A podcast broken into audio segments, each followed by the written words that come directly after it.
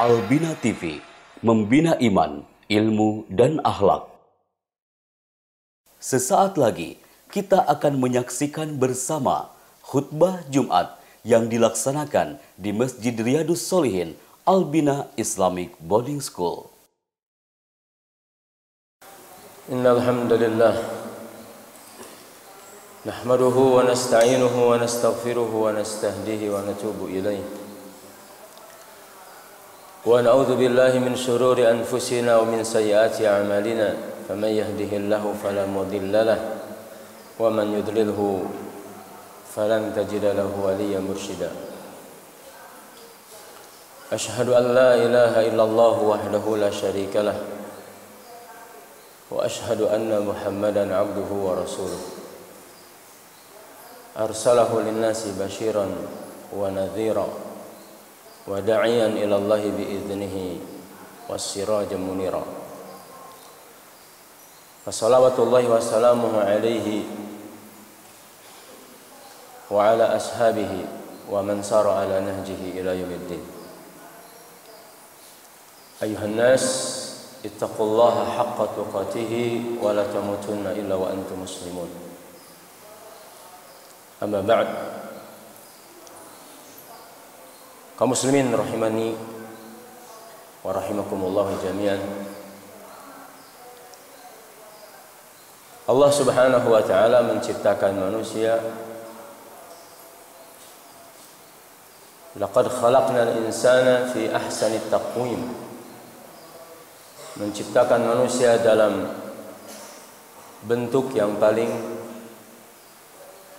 bagus, yang paling indah.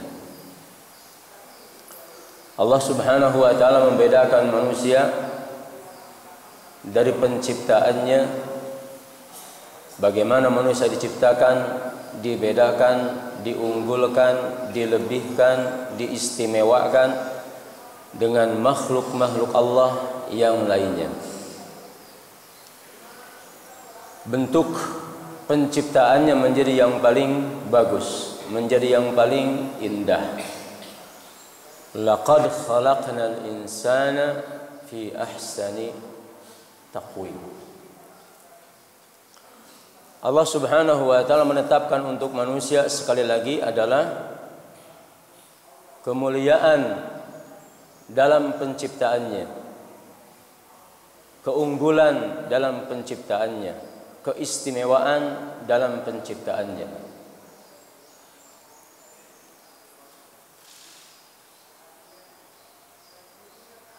Maka Allah Subhanahu wa taala mengatakan walaqad karramna bani Adam.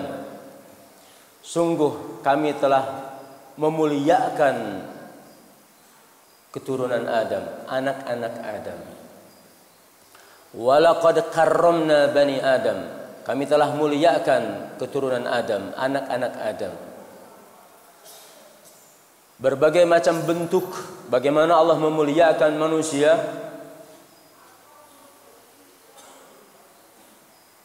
Bukan hanya dari bentuk fisiknya, tetapi bagaimana cara mereka hidup pun Allah muliakan. Allah Jalla wa'ala menciptakan manusia dalam bentuk yang paling indah. Bukan hanya bentuk fisiknya saja, tapi cara menggunakan apa yang menjadi fisiknya pun Allah muliakan. Semua hewan punya mulut. Ya. Dan mulutnya menjadi anggota tubuh untuk makan. Tapi Allah bedakan, Allah muliakan cara, caranya makan antara hewan dengan manusia. Hewan makannya langsung dengan mulutnya, disosor kayak begitu. Manusia dibedakan, makannya ngambil dengan tangan. Bahkan ketika ngambil dengan tangan, dia punya tangan kanan dan kiri, dimuliakan lagi. Makan dengan tangan yang kanan. Bahkan di berikan petunjuk juga duduk ketika makan dan minum. Walaqad karramna bani Adam. Ini bentuk Allah memuliakan manusia. Ini adalah bentuk Allah memuliakan manusia. Setelah lengkap dan bagus dan indah dari kesempurnaan fisiknya manusia, maka Allah menyertakan kesempurnaan fisik ini dengan cara bagaimana dia menggunakan setiap anggota tubuhnya itu.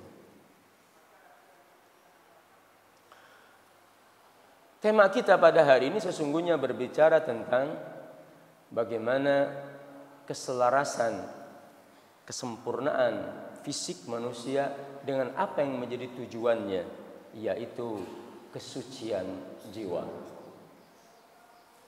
Allah Jalla wa'ala telah memuji, menetapkan keunggulan, menetapkan kebahagiaan bagi siapa saja yang mensucikan jiwanya. Qad aflaha man zakkaha.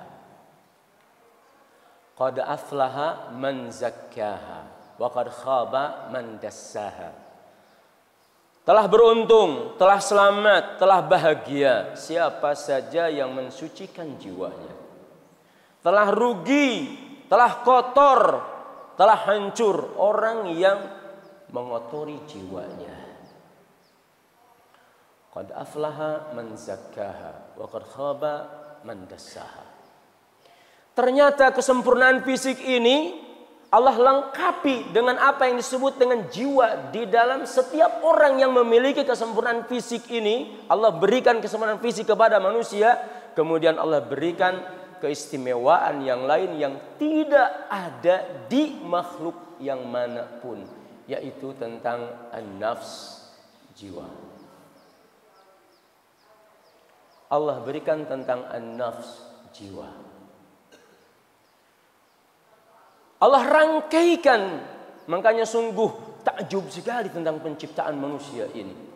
Allah rangkaikan di dalam kesempurnaan fisik ini tentang apa? An-nafs, jiwa. Segala macam hal yang menyertai kesempurnaan manusia ada dalam jiwanya. An-nafs. Keinginan untuk mempertahankan hidup, keinginan untuk makan, keinginan untuk minum, keinginan untuk mencari penghidupan, an-nafs, keinginan untuk pintar, keinginan untuk terlindungi, keinginan untuk terhindar dari yang buruk, an-nafs, keinginan untuk menikah, keinginan untuk melakukan hal-hal yang buruk sekalipun Allah berikan kepada yang namanya an-nafs. Ini kesempurnaan fisik ini Allah berikan juga an-nafsunya. Sehingga tangan kanan ini bukan hanya bisa berinfak untuk kebaikan, bukan hanya bisa mengingkat, mengangkat tangan ini untuk takbir, bukan hanya tangan ini bisa mengambil mushaf untuk baca Al-Quran, bukan hanya tangan ini untuk menemani orang-orang yang butuh perlindungan, bukan hanya bentuknya tangan ini untuk mengusap kepala anak yatim, bukannya tangan ini untuk menuntun orang-orang yang lemah, untuk wujuhul khair wal bir, untuk berbagai macam cara kebaikan. Tapi tangan ini pun juga Allah bekali untuk cara apa? Ternyata punya kemampuan untuk mencuri, punya kemampuan untuk merusak, punya kemampuan untuk menyakiti, punya kemampuan untuk membunuh, punya kemampuan untuk melakukan hal-hal apa saja dari tangan yang sama, tapi dari jiwa yang berbeda.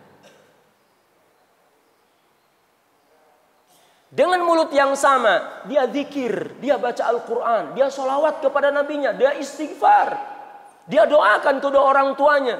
Dengan mulutnya, dia baca buku, dia dengan mulutnya, dia bernasehat, dia dengan mulutnya, dia berdakwah, dia dengan mulutnya, amar ma'ruf nahi mungkar. Di saat yang lain, dengan mulut yang sama, dengan lidah yang sama, dia makan daging saudaranya, dia ghibah, dia mencaci, dia maki. Ya, dia mengadu domba orang, dia mengajak kepada keburukan. Ya, dia ngomongannya adalah selalu menutup tentang kebaikan dengan mulut dan lidah yang sama. Di satu waktu mata ini begitu khusyuk memperhatikan setiap, bukan hanya suratnya, bukan hanya barisnya, bukan hanya jumlah ayatnya, bahkan setiap huruf dari setiap ayat. Begitu mata ini terasa nyaman membaca barisan ayat-ayat Al-Quran. Mata ini membaca hadits, mata ini membaca kitab, Mata ini melihat apa yang diciptakan oleh Allah sampai mengatakan Masya Allah, Subhanallah. Di satu waktu kemudian terasa takut. Mata ini melihat sesuatu yang menakutkan, menyedihkan. Mata yang sama. Di waktu yang lain dengan mata ini pun kita melihat yang haram. Dengan mata ini pun kita senang dengan maksiat. Dengan mata ini pun kita butakan dengan keinginan bahwa orang lain tidak melihat, maka kita lakukan apa yang dilarang oleh Allah Subhanahu wa Ta'ala. Maka jamaah sekalian, apa yang dibalik fisik ini yang harus kita perhatikan adalah an-nafs. Makanya Rasulullah, maka Allah Tabaraka wa Ta'ala mengatakan qad aflaha man zakkaha, bahagia beruntung orang yang senantiasa mensucikan jiwanya. Allah tidak menafikan bahwa jiwa ini memang begitu manusia diciptakan, bahwa jiwa ini adalah ada bagiannya selalu condong kepada hal-hal yang buruk dan dihiasi yang buruk itu menjadi indah. Yang selalu mengatakan kepada dirinya bahwa dia bebas dari segala keburukan, jiwanya tidak pernah tergoda dengan hal-hal yang buruk. Tidak pernah terlintas di hatinya hal-hal yang buruk. Dia berarti sudah melebihi kedudukan seorang nabi. Nabi Yusuf alaihi salam ketika digoda oleh seorang perempuan yang cantik jelita, beliau mengatakan, "Wa ma ubarri'u nafsi. Wa ma ubarri'u nafsi." Aku tidak pernah mensucikan jiwaku bahwa jiwa ini adalah tidak tergoda. Aku tidak mengatakan demikian. Wa ma ubarri'u nafsi. Iya, aku pengen perempuan, aku tertarik dengan wanita yang cantik jelita. Wa ma ubarri'u nafsi. Aku tidak bohongkan apa yang menjadi keinginan jiwa itu. Tidak. Wa ma ubarri'u nafsi. Inna nafsa la'ammaratun bisu. Ada di antara jiwa memang punya power, punya kekuatan, punya kecenderungan, punya kehebatan melihat hal-hal yang buruk.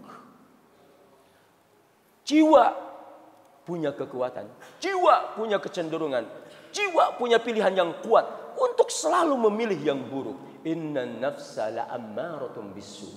Illa ma rahima rabbi, kecuali kalau jiwa itu ada jiwa yang disayangi oleh Tuhannya, yang dirahmati oleh Tuhannya, maka jiwa ini tidak condong, tidak kuat untuk memilih yang buruk, tetapi memilih hal-hal yang baik. Harus sadari. Oleh kita semua dalam diri kita ini ada an-nafs yang senantiasa menyuruh keburukan, mengindah-indah yang buruk, ada. Tapi sebaliknya juga bahwa dalam jiwa ini Allah Subhanahu wa Ta'ala memberikan hal yang sama untuk jiwa ini melakukan hal yang baik, bahkan bisa lebih dahsyat. Wa ma ubarri'u nafsi, innan nafsa la'ammaratun bisu. Ya. Orang yang senantiasa mengatakan bahwa saya tidak melakukan kebaikan ini karena ini dan itu, mensucikan jiwanya. Seolah bahwa dia tidak pernah, tidak pernah, tidak pernah saya tergoda, terlintas. Orang yang mengatakan seperti itu bohong. Dia telah takabur terhadap dirinya.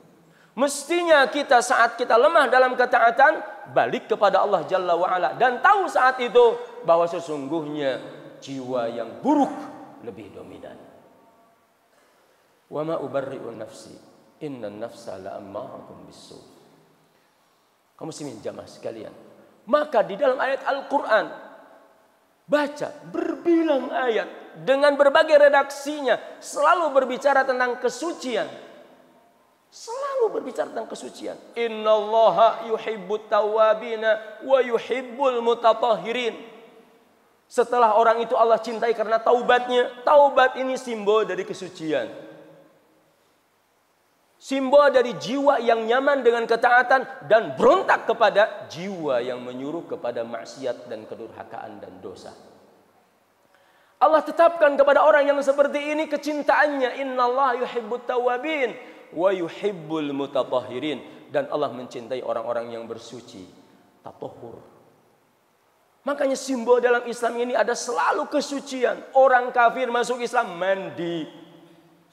Kemudian dia mengucapkan dua kalimat syahadat. Suci lahirnya, suci batinnya. Berbicara tentang kesucian, tanazzahu minal baul, bersuci kalian dari air kencing.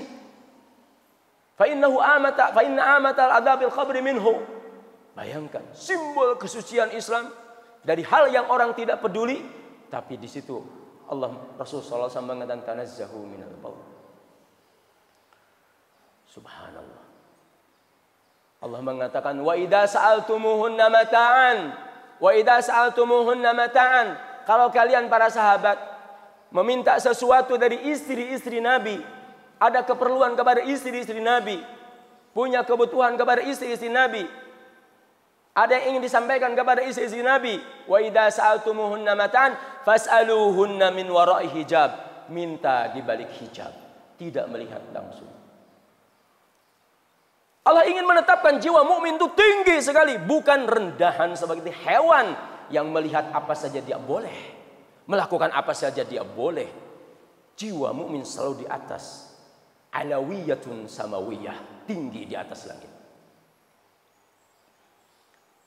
Wahai para sahabat, yang diajak bicara para sahabat, yang jaminan keimanannya tidak bisa dibandingkan dengan kita. Tapi Allah mengatakan kalau kalian minta sesuatu, ada perlu sesuatu kepada istri-istri Nabi, maka kalian tidak boleh minta secara langsung, tetapi harus dibalik tirai. Apa setelah ayat itu bicaranya? Dzalikum athhar liqulubikum wa qulubihinna. Demikian itu agar hati kalian dan hati mereka lebih suci. Itu mensucikan hati kalian dan hati mereka. Dzalikum athhar liqulubikum wa qulubihinna. Cara seperti itu mensucikan hati mereka dan hati kalian.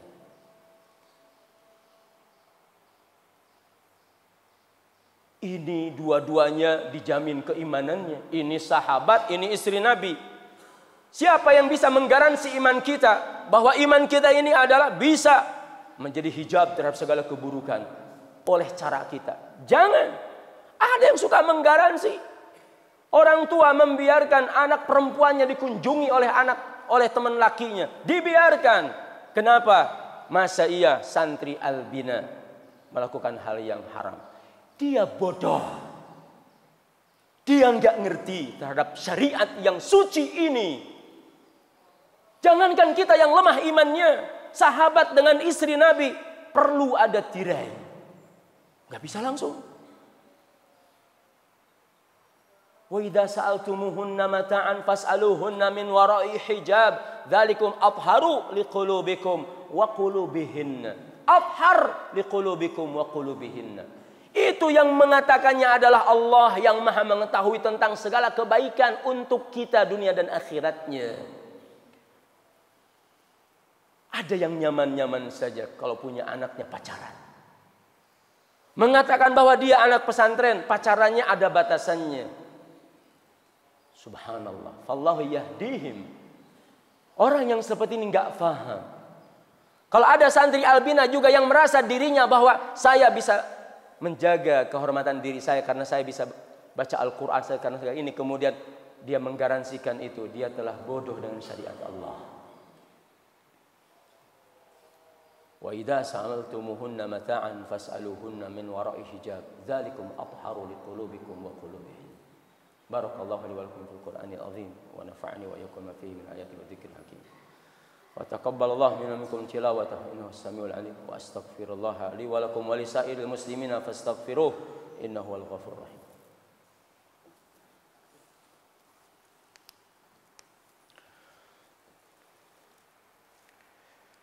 Alhamdulillahilladzi hadana li hadza wa ma kunna linahtadiya laula an hadanallah. Asyhadu an la ilaha illallah wahdahu la syarikalah wa asyhadu anna Muhammadan abduhu wa rasuluh. Wa ba'd. Kaum muslimin sidang Jumat yang berbahagia. Sekali lagi kalau kita baca ayat Al-Qur'an, baca hadis Nabi sallallahu alaihi wasallam, judul dari apa yang harus kita jaga dari fisik yang begitu sempurna ini adalah tentang kesucian jiwanya. Hari Jumat ini kalau kita mau runut berapa item bicara tentang kesucian. Berapa item berbicara tentang kesucian? Rasul yang menetapkannya. Mulai dari baju yang paling bagus yang dimiliki, Mulai dari mengenakan wangian yang dia miliki. Mulai dari mandi yang bersih. Mandi bukan sembarang mandi. Mandinya mandi ibadah. Potong kuku. Semua bersiwak. Semua kesucian ditetapkan di hari ini. Untuk melengkapi kesempurnaan secara fisik. Sekedar makan. Sekedar minum. Sekedar melampiaskan hawa nafsu. Alladzina kafaru yatamatta'una kama ta'kulul an'am. Orang kafir itu layaknya binatang, karena yang mereka pedulikan adalah nafsun hayawaniyatun syahwatiyah. Selalu selera yang diikuti. Selera. Bahkan selera yang bertentangan dengan ketentuan Allah dan Rasul diikuti seluruhnya. Hayawaniyah, syahwatiyah. Kalau para ulama membagi ada tiga jiwa. Ada nafsun alawiyatun samawiyah. Ada jiwa yang senantiasa tinggi ngikutin aturan langit. Yang senang terhadap hal-hal yang baik. Selalu dia terstimulasi untuk melakukan hal-hal yang mendekatkan dirinya kepada Allah Subhanahu wa taala. Yang selalu tidak puas dari satu kebaikan untuk loncat kepada kebaikan yang lain. Yang selalu tidak berhenti bahwa sesungguhnya saya ingin satu ketaatan ini melahirkan ketaatan yang yang lain. Nafsun alawiyatun samawiyah. Ada yang kedua, nafsun qasabiyah. Sab'iyatun qasabiyah. Nafsu yang memang nilainya ini adalah sebagai sebuah eksistensi manusia terhadap egonya, ingin selalu menyombongkan dirinya. Hatta dalam kehinaan tentang dirinya dia tidak mau terlihat hina, ingin sombong di depan orang. Hatta bahwa dia ini tidak memiliki apapun untuk sombong, dia cari cara supaya dia bisa sombong. Sebenarnya bahwa dia ini bisa berbuat baik, tetapi kesombongannya membuat dia melakukan hal-hal yang melebihi batas. Ada kesombongan, ada penolakan kepada yang hak, menghinakan orang, merendahkan orang lain, memeras, menzalimi. Itu adalah nafsun sab'iyatun qasabiyah. Merampas apa yang menjadi milik orang. Dari rasanya saja dia tidak pernah peduli. Peduli rasa orang, yang penting rasa dirinya puas. Mau ngomong apa saja terserah orang lain tersinggung atau tidak. Yang penting terpuaskan dirinya. Ini nafsun sab'iyatun qasabiyah. Yang kita lihat bahwa ini hanya ada di hewan. Hewan itu tidak mau berbagi. Ingin apa yang dia miliki, dia miliki sendiri. Hewan itu tidak peduli. Kalau dia bahagia, dia ingin bahagia sendiri. Hewan itu tidak peduli. Kalau dia sudah jadi pemimpin pun, tidak mau dia memperhatikan yang, yang lain. Hewan itu tidak peduli. Walaupun ada temannya juga di hajar oleh yang lain, maka dia tidak akan peduli. Itu namanya hewan. Yang ketiga adalah nafsun hayawaniyatun syahwatiyah. Ya. Siapa yang tidak suka hal-hal yang baik? Semua suka. Siapa yang tidak suka hal-hal yang buruk? Ya. Suka. Allah Jalla wa'ala mengatakan wa yas'alunaka 'anil khamri wal maisir qul fihi ma itsmun katsirun wa manafi'u linnas wa itsmuhuma akbaru min naf'ihima. Kalau ada orang bertanya tentang khamar dan maisir, memang di situ ada manfaat, tapi dosanya jauh lebih besar. Kaum muslimin jemaah yang berbahagia. Terakhir, bagaimana agama ini selalu berorientasi kepada kesucian? Bukankah nanti kita akan zakat fitr? Rasulullah shallallahu alaihi wasallam mengatakan bahwa zakat fitr itu adalah tuhratun lissaim. Tuhrah lissaim. Pensuci untuk orang yang saum. Subhanallah. Kenapa setelah ibadah ini selalu ada kesucian, melahirkan kesucian yang lain? Bukankah tadi kita sudah sholat? Sudah takbir, sudah ruku, sudah sujud, sudah rabbighfirli, sudah segala macam. Tapi setelah salam tetap yang kita ucapkan astagfirullah, astagfirullah, astagfirullah. Bukankah saum ini menahan segala apa yang menjadi hal-hal yang dilarang? min tulu'il fajri ila ghurubi syams, semua bahkan yang halal pun jadi yang jadi haram di masa saat saum. Begitu sudah bersihnya, Allah tambahkan lagi untuk kesucian yang lain. Zakat fitrah tuhratun lisai. Perlu dikoreksi. Jika kita telah melakukan kebaikan lalu kita telah merasa lebih baik tanpa dengan aturan Allah. Kenapa kita setelah sholat harus zikir? Ya untuk menambah tentang apa yang menjadi kesucian itu. Untuk apa Rasulullah senantiasa habis sholat zikir? Untuk kesucian jiwa itu yang tidak bisa kita sucikan jiwa ini kecuali oleh caranya Rasul shallallahu alaihi wasallam, kecuali oleh caranya yang ditetapkan oleh Allah Jalla wa'ala. Tidak ada yang paling tahu tentang kemaslahatan jiwa kecuali Allah dan Rasulnya. Kalau kita ingin suci jiwa kita, cari caranya menurut Allah dan Rasul. Cari caranya menurut Allah dan Rasul. Kaum muslimin sidang Jumat yang berbahagia, ringkas apa yang disampaikan di khutbah Jumat ini adalah kita tidak mungkin melihat kesempurnaan fisik hanya sekedar sebagai manusia biasa, apapun jabatannya, kecuali kita memperhatikan kesucian jiwa kita dengan menetapi, meniti syariat Allah dan Rasulnya. Tidak ada yang namanya kesucian jiwa di luar dengan apa yang menjadi ketentuan Allah dan Rasulnya. Kalau mau suci jiwa ini sampai di atas langit dan di surga nanti, maka tidak ada yang harus kita lakukan kecuali mensucikan jiwa. Surga bagi orang yang senantiasa mensucikan jiwanya. Yang belum suci masih kotor, masuk neraka. Yang belum suci dibersihkan dulu. Kalau memang bersihnya bisa dibersihkan, baru dia masuk surga. Kalau bersih, kalau kotornya tidak bisa dibersihkan, maka dia tetap di neraka. Dan itulah kekufuran, sekotor-kotornya perkara yang mengotori jiwa. Innallaha malaikatahu yusholluna 'alan nabiy ya ayyuhalladzina amanu shallu 'alaihi wa sallimu taslima. Allahumma shalli 'ala Muhammadin wa 'ala ali Muhammadin kama shallaita 'ala Ibrahim wa 'ala ali Ibrahim fil 'alamin innaka Hamidum Majid. Allahumma inna nas'aluka bi asma'ikal husna wa sifatikal 'ula. Allahumma innaka antal ahadus samad alladzi lam yalid wa lam yulad wa lam yakul lahu kufuwan ahad. Allahumma hdina li ahsanil akhlaq fa innahu la yahdi li ahsaniha illa anta wasrif 'anna sayyi'aha fa innahu la yasrif 'anna sayyi'aha illa anta. Allahumma atin nufusa Allahumma ati nufusa zakaha fa anta khairu man zakkaha. Allahumma ati nufusa taqwaha wa zakkiha fa anta khairu man zakkaha. Allahumma ati nufusa taqwaha wa zakkiha fa anta khairu man zakkaha. Allahumma tahhir qulubana minal ithmi wal udwan. Allahumma tahhir qulubana minal kufri wal ithmi wal baghi. Allahumma tahhir qulubana min kulli al-ma'siyati ya rahmanu ya rahim. Allahumma ihfadna min kulli su'in wa makruhin.